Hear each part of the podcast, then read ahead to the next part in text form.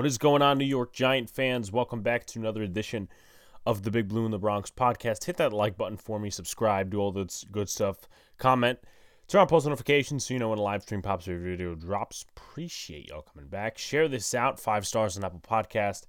And we have a Patreon now. I want to talk about this for about a minute, not even two minutes, but uh, we did, I decided at least along with the rest of my team, that a Patreon is a little bit more fitting than the YouTube memberships. Um, I would say that the Patreon could be a little beta for what could be our website in a few years because we're able to post articles now.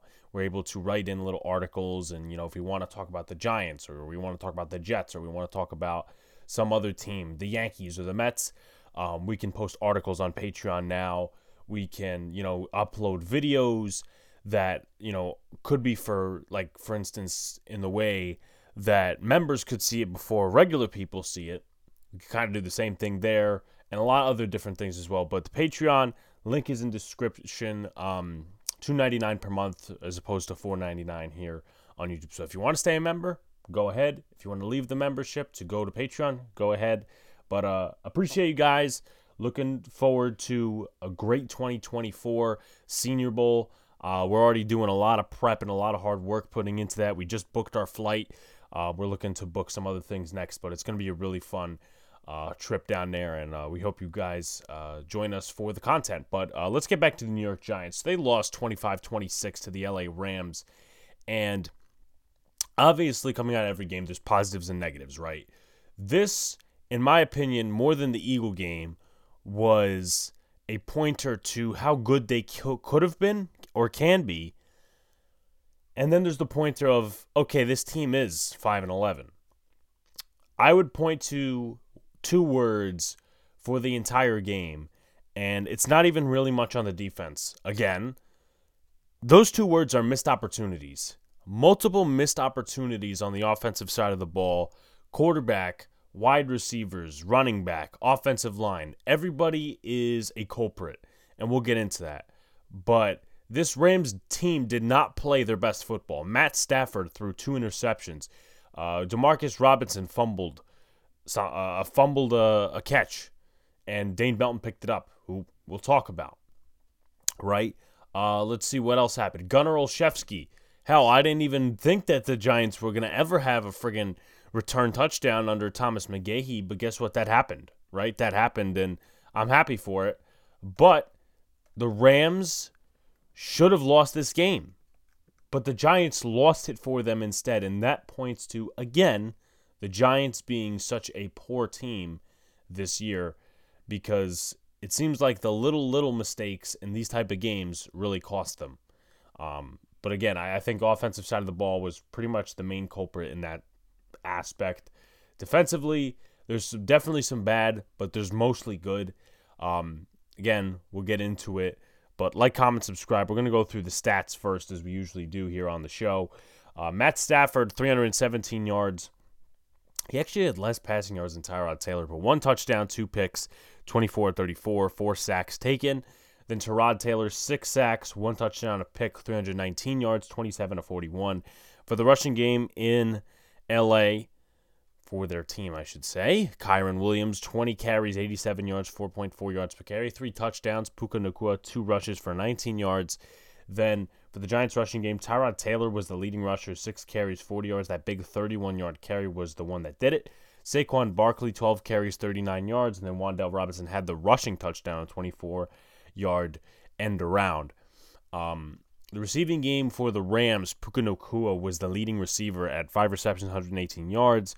Then it was Demarcus Robinson, six catches, 92 yards, six catches, 62 yards for Tyler Higbee. And then the least involved out of the wide receivers was Cooper Kupp, four catches, 27 yards, and a touchdown, but he did get the touchdown, so it still counts. Um, then you got the New York receiving game, Darius Slayton with his first 100 yard game since the Dallas Cowboys game in 2020, which was week five. With Daniel Jones at quarterback and Joe Judge as the head coach, and Jason Garrett as the offensive coordinator. Four catches, 106 yards, and a touchdown. Big 80 yard catch down the field from Mr. Tyrod Taylor. Wan'Dale Robinson, six catches, 55 yards, five catches, 51 yards for Darren Waller, three catches, 25 yards for Jalin Hyatt. Daniel Bellinger, four catches, 39 yards. Saquon Barkley was targeted six times, caught three of those passes, then one catch for Gray, one catch for Hodgins, and Sterling Shepard with a drop. As far as the fumbles go, two fumbles by Demarcus Robinson. One landed out of bounds. It was forced by Nick McCloud. The other one was forced by Adoree Jackson. was recovered by Dane Belton, and Tyrod Taylor fumbled once. He recovered it, but of course, that was the failed fourth down attempt. You take a look at the Los Angeles defensive side of the football. Ernest Jones was the lead tackler with 13. Quarterback hit and a tackle for a loss for him as well. Keller Witherspoon had a tackle for a loss and a pass deflection. Michael, I think it's Height, Hote, something like that. Uh, half a sack and a quarterback hit. Aaron Donald, two quarterback hits, two sacks, two tackles for a loss. Surprisingly, he wasn't the main perpetrator, though. It was Kobie Turner, who is really trying to make a case for rookie of the year, at least on the defensive side of the football. Two and a half sacks, three quarterback hits, and two TFLs. That's what uh, our buddy Jake was talking about on the preview show. Byron Young, one sack, three quarterback hits, two TFLs, a TFL for Desjuan Johnson, the Mr. Relevant of this year. Then you go to the New York defensive side of the ball. Bobby Okereke was the lead sacker. He was also the lead guy in quarterback hits, tied with Azeez Ojulari, and also 10 tackles. Um, so 10 tackles, one and a half sacks, a tackle for a loss, two quarterback hits. Adoree Jackson pass deflection, McKinney tackle for a loss, Isaiah Simmons quarterback hit, tackle for a loss and a sack. Rakeem Nuñez-Roches quarterback hit and a half a sack. Jihad Ward a tackle for loss, a sack, and a quarterback hit.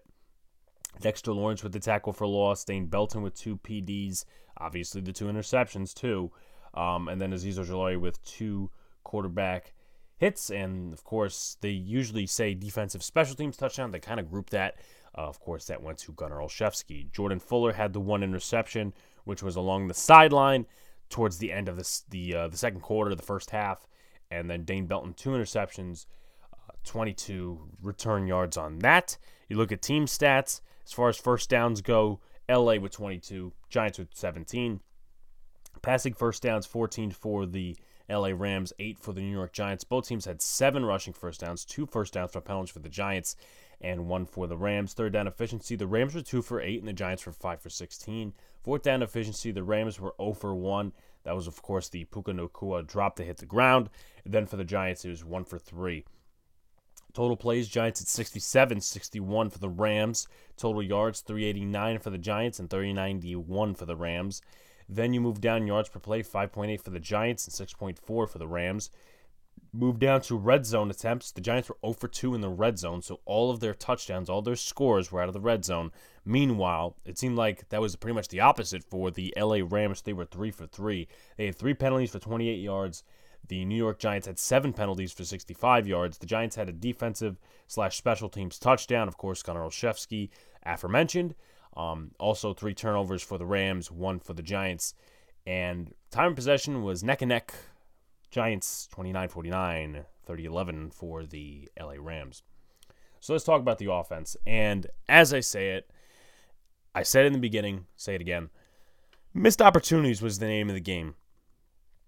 Talk about biting, not even biting, like these mistakes biting your biting, you know, how do I how do how do they say it, right? They say the mistakes coming back to bite you in the ass because there were so many missed plays on the field. There were so many missed opportunities. It's not even funny. Like that was the name of the game for the New York Giants. I can't say it enough because I think honestly, this was the most missed opportunistic game of the entire season. Like you know the Eagles, yeah, you can make your case, right? Some of these other games, yeah, you can make your case. But I don't think anything came down to the wire as much as this game. Now, this game was meaningless for the Giants because they were not in the playoffs, and the Rams obviously have made the playoffs. I believe they have um, because Seattle lost and they won. But they should have lost this game. They really should have. But it pretty much came down to the offense, and I'm going to start with the quarterback.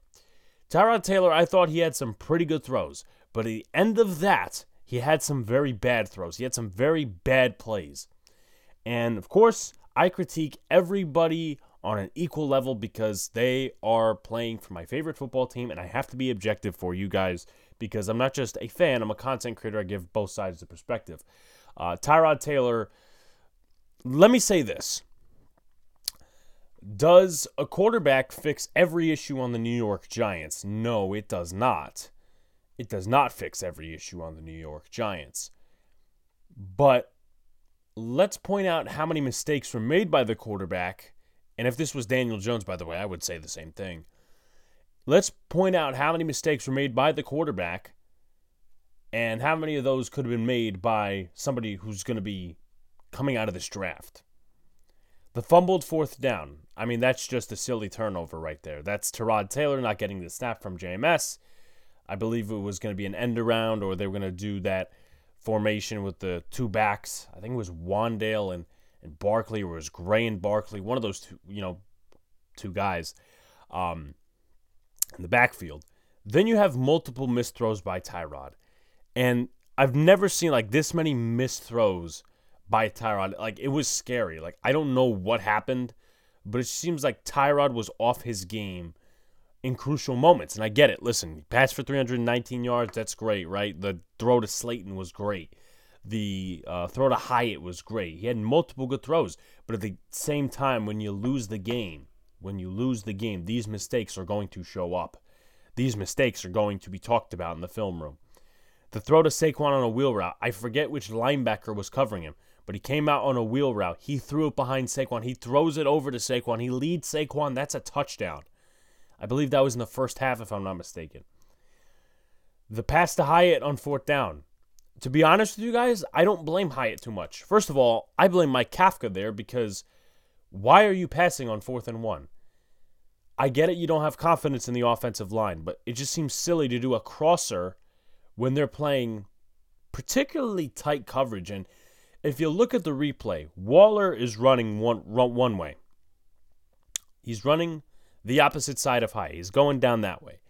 The linebacker, not the one covering him, but the one like patrolling the middle of the field, sees that Tyrod's going to throw to Hyatt and he makes a play on the ball. So we can sit here and blame Jalin Hyatt for running backwards, but he was never getting that first down. Even if he pushed with all his might, maybe if every single Giants player pushed forward, you might have got that first down.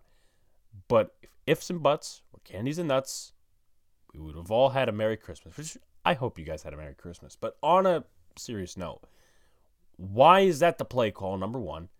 Number two, why does Tyrod not throw it in the flat to Saquon? He was wide open. Now, the, there was a linebacker technically on him, but I think Saquon, with the body he has, he could push through that linebacker for a first down. So I don't get it.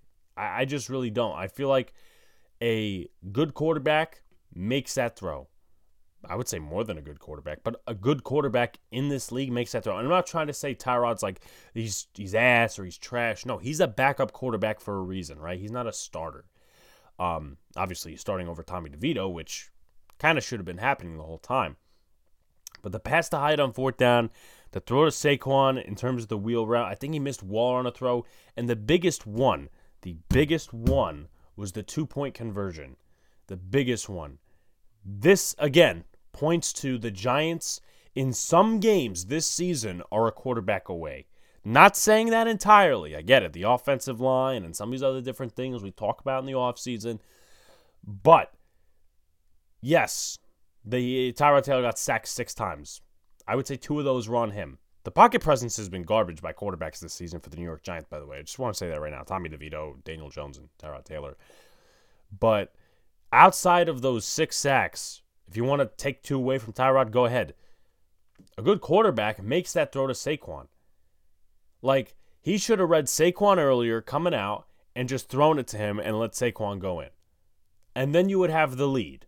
And then the Giants defense will be playing up to their par again, unless they pull some Jet shit like they did in the Jets game, to where they let them go down the field and all this other stuff with the penalties and all that friggin' nonsense. But man, oh man, listen, I know Tyrod is a backup quarterback in this league. I know the expectations aren't super high, but as a veteran who's won a Super Bowl behind Joe Flacco, technically, I would expect him to be a little bit more on his game personally me. And it doesn't matter whether I root for a loss or I root for a win or all these other different things. It doesn't matter because at the end of the day, it's not my job on the line. You know, it's not your guys' job on the line. It's their jobs on the line. Um, let's go to this one. The penalties being called back. Calling back big plays, I should say. Calling back big plays. So you did have this was one of the shorter plays, but Tyrod had a run for two yards. Bredeson had a hold that backed him up ten, and that was a field goal attempt by Mason Crosby, which ended up being good. The biggest one was the 47 yard play downfield to Jalin Hyatt, which was called back by a Daniel Bellinger holding penalty. One of the other big plays was when Tyrod ran for first down. I think it was in the third quarter, called back by a JMS holding penalty. JMS, by the way, didn't have a good game. Daniel Bellinger hasn't really had a great season in terms of penalties. I know he's got five or six, but you just expect a little bit more. Like, you know, those penalties are kind of silly. And you could talk about the ticky tacky calls and this and that. And who gives a shit? Like the Giants are five and eleven. This is why. This is you know many of the reasons why. But you know, you look at the penalty stats, and I think I said what eight penalties, something like that. The Giants had seven penalties. You could say, oh, you know, that's not bad. Right, but what a lot of people don't realize, kind of like the same with quarterback stats, running back stats, all these different things, is when does that happen? When do the penalties happen? How much do they cost you for? You could have 10 penalties for 50 yards, and each of those could be a five yard penalty, and then you could overcome that. The Giants can't overcome penalties. They really can't. Like the one I could say they closely overcame was the Hyatt play, or it wasn't even the Hyatt play. It may have been the Hyatt play or the play where Tyrod ran and then got called back for holding because Daniel Bellinger then had a catch that was very close to the marker, and I think they went for it, and then they ended up not making it, of course. But I mean, Again, this is a team that's 5 and 11. They make 5 and 11 team mistakes. This is what happens. Um, Saquon Barkley, I don't think he looked like himself. I think he had one or two bad plays. There was there was one or two bad drops he had, and um, you know, obviously the offensive line hasn't been great. But looking at the game on Sunday, a lot of people are starting to question, in their own fan opinion, which they have the right to have, whether Saquon should be back next year. Now, I think he's going to be back next year, personally, but I mean, these type of mistakes can't happen. These type of mistakes can't happen from him. He's 84 yards away from a thousand. That's great, but it's not like he's been elite this season. It's not like he was the running back he was last season. You know, I get it. He's nursing this ankle injury, but when you're on the field, you got to make plays. That's just that simple as far as the wide receiver corps slash tight end corps, we talked about Daniel Bellinger. Um, I'll talk positively for a few seconds here. Darius Slayton, I thought he had a big game. There's, it's just weird with Slayton because he's got these on and off games to where he drops passes in one game. You want to get rid of him. And then, like, the next game, he'll go off. And I will give him creds. He's not a guy who has the best hands in the fucking world. Far from it. Let's actually do a stat lookup on how many drops he has this season because he's a guy who drops the ball. Let's let's be completely transparent as we are on this podcast. So he's had two drops, quote unquote, this year. I feel like it's a little bit more, but two drops, according to Pro Football Reference, in 2023. But I will say this: for a fifth round receiver that was selected in 2019, for a guy that wasn't expected to do much, he is a deep threat. He is a deep threat. And some of that you have to credit to Darren Waller, at least on one play. That was the 80 yard touchdown. Darren Waller was in the middle of the field, and he had a solid game. I don't think I had you know too many grievances with him, but he was in the middle of the field. The safety comes down, which allows Tyrod Taylor to throw it deep to Slayton and Ahkello Witherspoon, and I believe it was Jordan Fuller on the back end couldn't cover Slayton. So, and two was it back to back weeks with 70 plus yard plays for Darius Slayton. So it kind of tells you that the Giants need another receiver, but he's a guy that you should keep on the roster because he's not a number one. I think the Giants have tried that experiment way too many fucking times. But, I mean, he's a quality receiver, a two, a three. If you want to pigeonhole him at four, go ahead. But two, three receiver, guy who's a deep threat, go ahead. But his hands are a problem. Wan'Dale Robinson, very squeaky and sneaky. You know, he's he's had a really quiet season, but I would say productive when he's on the field. Maybe there was one or two games where you just didn't feel his impact, but this one you did. He scored the Giants' first touchdown on an end around, which tied the game. Love that creativity from Mike Kafka. That was after Saquon Barkley went out. And then, which I'm surprised they didn't read upon because, you know, Matt Breida, I'm not saying he's like the worst running back in the world, but him behind Saquon, I mean, that's just not as much of a threat. So they would probably focus on, on Wan'Dale more. But of course, that's hindsight talking. But Wan'Dale, six catches, 55 yards. And my brother asked me this during the game, and this was literally on a Wan'Dale play. It was an in route by Wan'Dale and you know he makes the catch. And as the play's going on, he says to me, "Why why are they throwing these little short routes with Wan'Dale?" I said, "Because that." What did Wan'Dale do? He stretched the field horizontally and moved to the first down marker. I believe it was a 20 yard reception by Wan'Dale. There was another one who was just they're playing zone and he's just fighting for the first down. Is he a number one receiver? No. Do a lot of people want to look back and say, yeah, I'd rather have George Pickens? That's your own opinion listen, you know, he's a very good receiver in this league. Obviously, there's a lot of quarterback issues and offensive issues on the Steelers. But as far as Wan'Dale Robinson goes, I'll tell you what, he's he's definitely impressed me this season. And when the Giants get a real quarterback, I think he's going to be a little bit better.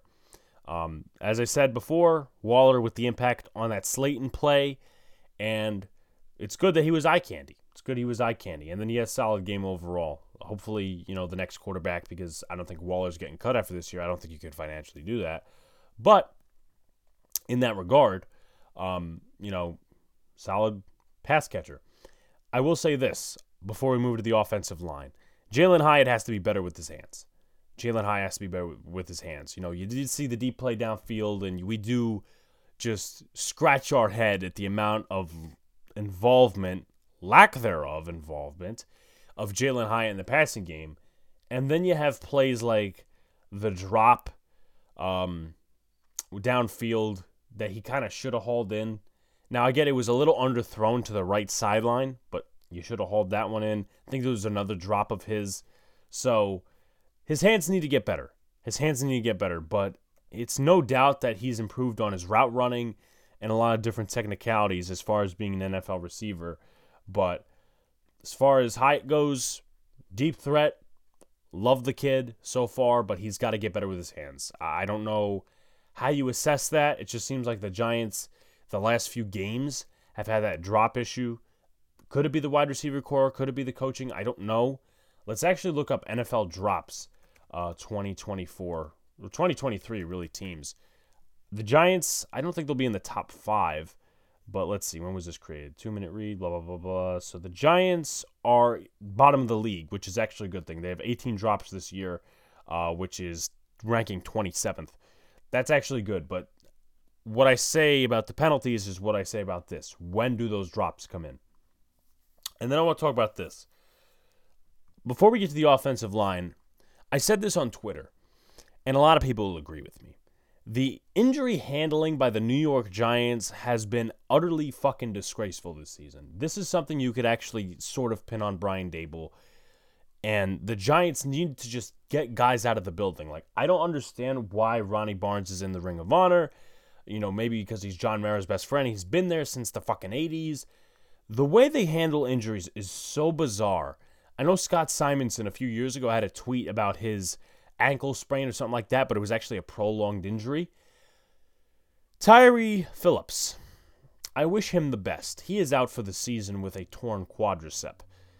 We're actually, yeah, well, they listed as torn quad tendon. But anyway, not the point. He goes down earlier in the game, which I believe was the first or second quarter. I'm thinking to myself, okay, just take him out. Matt Peart was just activated. Get him some reps.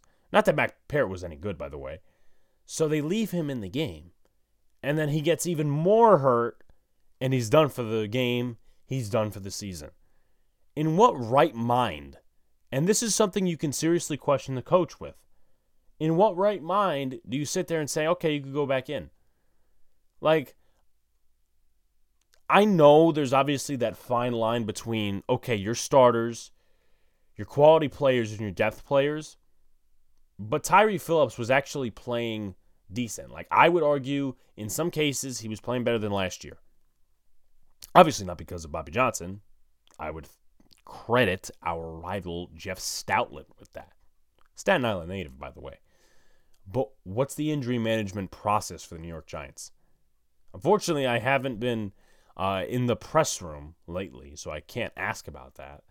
But Evan Neal, Daniel Jones, Andrew Thomas, Saquon Barkley, Tyre Phillips. That's five right there. And I'm pretty sure there's more. I'm pretty sure there's more.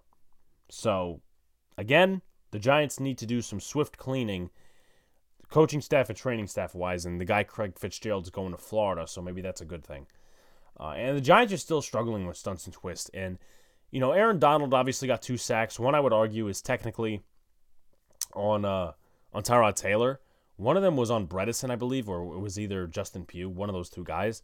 But the interior sucked. I'll say that right now. The interior sucked. And JMS was struggling probably his worst game of the rookie season.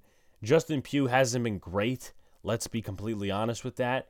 And Bredeson has regressed. Who does that fall on? Hmm, I can only think of so many options. Bobby Johnson. I mean, do we really have to do the song and dance again about Bobby Johnson and how he should not be here next year? And you know what is the worst part? It's not even that, hey, you know, uh, he was going up against Myles Garrett and he was going up against uh, you know, Aaron Donald 100% of the snaps, and he was going up against this guy and that guy, and Chris Jones and Quinnen Williams. No, they were going up against Bobby Brown, Desjuan Johnson, and Kobie Turner. Now, Kobie Turner's been playing some really good ball, also Byron Young, too. Um, Turner's playing some really good ball and is in the running for Defensive Rookie of the Year. But I literally said this in the fucking preview. Y'all want to go back? Go ahead. I literally fucking said this. What did we do against the Saints? Saints were like 28th in sacks. What did we do? We gave up seven sacks. Some of that was because of the quarterback. This game, the Rams come in, not great edges, just Aaron Donald, Kobie Turner too. And what happens? You know, they were 28th, 29th in sacks. They steam over us for six. I don't get it. I seriously don't get it. The Giants have allowed 80 plus sacks which is the most since 1990. And I think the most in history was the Eagles in like 1986 with like 106. The Giants are not getting sacked 20 times next week, so thank God they're not going to break that fucking record. But it's just a mess, man. This is this is why the Giants are 5 and 11. This is why the Giants are a bad team and Bobby Johnson needs to go. I think we've pretty much hammered that from top to bottom. But before we go on to the defense, special teams, and snap counts, we do have SeatGeek. They sponsor us. We thank them for it. If you're going to a ball game, if you're going to a concert, if you are going to a tailgate, $20 off on SeatGeek with the promo code Big Blue in the Bronx. That's Big Blue in the Bronx. Uh, pretty much capitalized if you want it to be. I don't think it really matters on the website at least, but uh, nothing abbreviated. Just full Big Blue in the Bronx name of the podcast, name of the channel. Defensive side of the ball. They showed a very soft zone approach at first, and I liked the way Wink played this game in most parts. Didn't really like the first drive. I'm like, you know, I kind of expected the, the soft zone come out approach, right? Kind of expected that. But then they started wreaking pressure at the right moment, moments. It was kind of like a clutch mentality. And they did give up more points in the second half than actually no. Did they? No, they gave up. Let's see, they gave up 14 in the first half and 12 in the second half. So they gave up more in the first half. But anyway, by all means, they turned on the pressure nozzle at the right moments. Let me say this: third down, the Giants allow the the Rams offense against the Giants defense was two for eight. Three of those were sacks. You take one of those away, because, well, I mean, if you want to take it away, Adoree Jackson's 80 yard mishandling of Puka Nacua, which is unbelievable. He was not looking to make contact with anybody on Sunday. But three of those were sacks, and they all came in prime moments. Let me show you guys. Isaiah Simmons, that sack before the Giants missed a field goal. Let's talk about the drive before that, where the Rams, let's see, sack, 10 yards, loss, Bobby Okereke, Rakeem Nuñez-Roches. What happens on that drive? They punt from, I think it was the 36 yard line. The Rams 36. They punt. It was a pretty deep punt. Guess what? Gunnar Olszewski returns it for a touchdown. Let's see what else we got. Let's see what else third down sacks we can we can find here. Uh, no, not here. Third down, third down. There's a couple more. Definitely, I know. There's a couple more. Um, Matt Stafford, Stafford sacked uh, for a five yard loss, and then the Giants went down the field 91 yards. So those were key. Like they, it, that's where momentum kicks in with this team, and where they choose whether momentum kicks in or not. Because you have the defense that plays clutch in a lot of different situations, and this was one of the best passing offenses in the league. By the way, I believe they were 10th in running and 10th in passing, and you know they had so many stops on third down, and then the sacks, and two scoring drives out of those. So again, it's whether the Giants on offense want to take advantage of that or not. And that goes to Wink. Dialing up the pressure. Bobby Okereke was, I would say, the MVP of the defense in this game, besides a particular Dane Belton, which we'll get into. Um, blitz game. I mean, he didn't have a sack coming in the game. He had one and a half. He split one with Nuñez-Roches, who played very well, in my opinion. And run defense, he was there. Remember, guys, this guy's playing with a torn bicep I think it was a torn bicep or a torn rib or something like that. Something along those lines. Partially torn, and he's playing like this. It's unfortunate that the Giants are a fucking losing team because this dude would be a Pro Bowler. This dude would be a Pro Bowler. I don't know where the rankings are for Pro Bowlers right now, but Okereke should be at the top. You move forward. You talk about Nacho. I thought he played well. I thought A'Shawn Robinson had a few nice plays. DJ Davidson and uh, Jordon Riley on the lesser end. But Nacho, he's been average to below average this entire season, but he had a very good game. I'll say that. Him and A'Shawn definitely had a very good game against this uh, Rams team. The one thing I'll knock is Micah McFadden is still having having some tackling issues, and you know that kind of goes back to last week too. So hopefully he could shore that up. I don't know whether the Giants rank him as tackles this season. I would bet it's worse than last season, but uh, you know sometimes you do give something to take something. I'll get to that in a second. Dane Belton, two interceptions and a fumble recovery. I want to talk about Dane Belton for a second because he went down. Jason Pinnock went down with an injury. I don't think he's going to play against the Eagles personally. I don't think it's worth the risk. Pinnock's been a solid player. Don't put him in that position. And obviously, Pinnock filled in for Julian Love, who the Giants let walk in free agency. Whatever, right?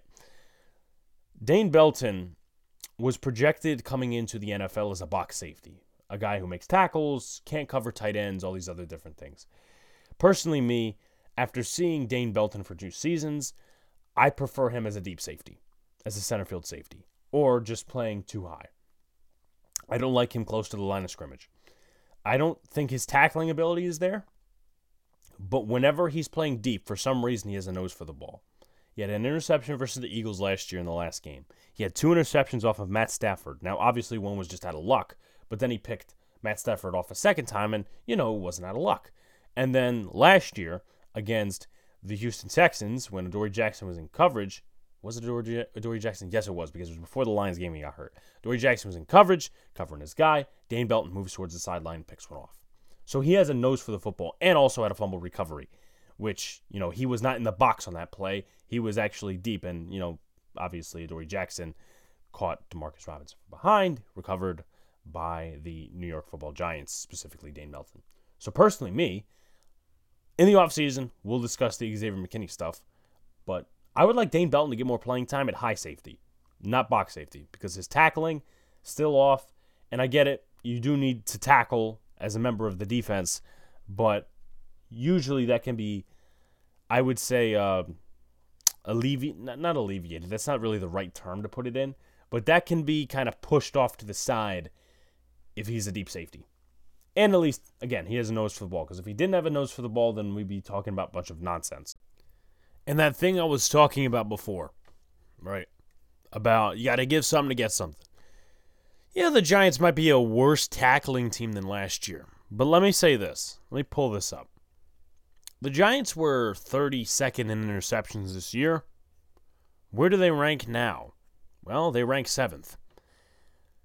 They were 11th in turnover differential last year, mainly because of forced fumbles. Now they're 6th. But continue to tell me, and this is not a large portion of the fan base, because a large portion of the fan base believes Wink Martindale should be back next year.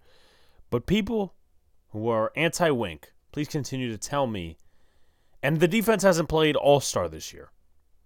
There's certain games where like the defense was bad, but the defense has mostly kept us in games. I would say about 90% of those games they've kept us in. And they are the reason why we do have five wins. Whether you talk about a second half against the Cardinals or some of these other games. But I just wanted to point that out. Just wanted to point that out so Daboll don't get rid of Wink Martindale. Talking about the tackling, Dory Jackson didn't have a particularly good game, lacking contact. Cor'Dale Flott did struggle in the second half a little bit, uh, which kind of raises concerns the last two games about him being the slot corner. He's played better than last year, I'll give him that, but there are some things he needs to get better at. The processing of zone coverage is still an issue. Uh, he took a bad angle, very bad angle, on the touchdown uh, from Kyren Williams, which was like 26 yards out. And that's where Darnay Holmes actually is better because we could sit here and say, yeah, Darnay Holmes holding penalties, can't play man coverage. But what we can say about Darnay Holmes is he can play some very good run defense. Uh, Cor'Dale Flott still has yet to, I would say, get on that level with Darnay Holmes. Um, took a bad angle on the touchdown, had a holding penalty, and also uh, a big play was given up before the holding penalty to uh, Demarcus Robinson. But again, not much complaints for the defensive side of the ball. They played top ball. They played top ball, and uh, I can't argue. Can't argue that they, you know, I can't argue with anyone who says they played top ball because they did. Special teams. Um, there was one bad play where like Olszewski just I believe it was actually a touchdown drive, believe it or not. So that's like a weird shift of momentum. The Giants really don't friggin' they don't come back from that. But I believe it was the the drive where Tyrod hit uh, Darius Slayton for 80 yards, where it was a booming punt by Ethan Evans. I think it was like 71 yards, and he let it go behind him, and then he catches it at like the 10, goes back a yard, and then again I'm like, this is typical Giants fucking special teams. But then he kind of changes it in the clutch. I think it was like three minutes remaining, 93 yards back to the house. I believe that is the first time the New York Giants have had a punt return touchdown since Dwayne Harris in 2015 against the New York Jets. Mind you, they lost that game, but nonetheless, it's just a little stat in history for you guys. But that's basically special teams. Mason Crosby, he missed an extra point and missed the game winning field goal. The one thing I'll say about Brian Daboll in that regard is Personally, me, I don't care too much about it because A, this is not a good team. They had multiple opportunities and missed those. Two, I didn't really want them to win this game. But running it on, I think it was second or third down, and then getting the field goal unit on is a little bit stupid considering your kicker's like 174 years old.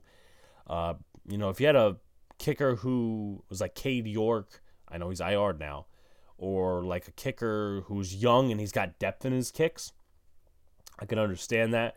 But uh, Crosby, you know, he they were at the 31. They were at the 31 yard line when Tyrod ran for his first down.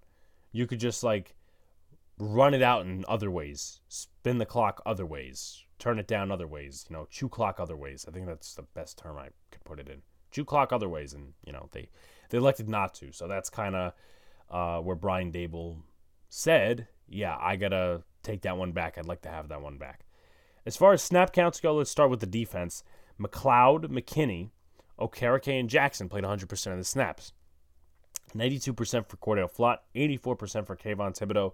I was disappointed, by the way, that he was not impactful during the game. There was one play where he was getting held by Joseph Noteboom, but um, virtually no impact from him. 74% for Dane Belton, 68% for Dexter Lawrence, 60% for Ojulari, and A'Shawn Robinson, 55% for Nuñez-Roches, 45% for Jihad Ward, 37% for Micah McFadden, 34% for Isaiah Simmons, which is pretty high, 27% for Jordon Riley, 26% for Jason Pinnock, Boogie Basham, 18%, 19% for DJ Davidson. And then for the Giants offense, Tyrod Taylor, Andrew Thomas, John Michael Schmitz, Justin Pugh, and Ben Bredeson at 100%. 89% for Saquon Barkley, 86% for Darius Slayton, 82% for Wan'Dale Robinson, 77% for Jalin Hyatt, 69% for Tyre Phillips, 66% for Darren Waller, 43% for Daniel Bellinger, 31% for Matt Peart, 24% for Isaiah Hodgins, 8% for Mark Lewinsky and Eric Gray, 7% for Sterling Shepard, 5% for Matt Breida, and Gunnar Olszewski at 3%. Personally, me, I'd rather play Olszewski, Parris Campbell, and Hodgins over Shepard because Shepard is a net negative in the passing game. Like, comment, subscribe, folks. Do all the good stuff. Turn on post notifications so you know when a live stream pops or drops. Pre-show coming back. Uh, we're gonna have a podcast, of course, on Saturday and then the following Tuesday. Make sure you check out the Patreon. Again, two ninety nine per month. We're gonna be putting out articles on there, more exclusive content, all the good stuff. Appreciate you guys, and we'll talk to you soon. Peace.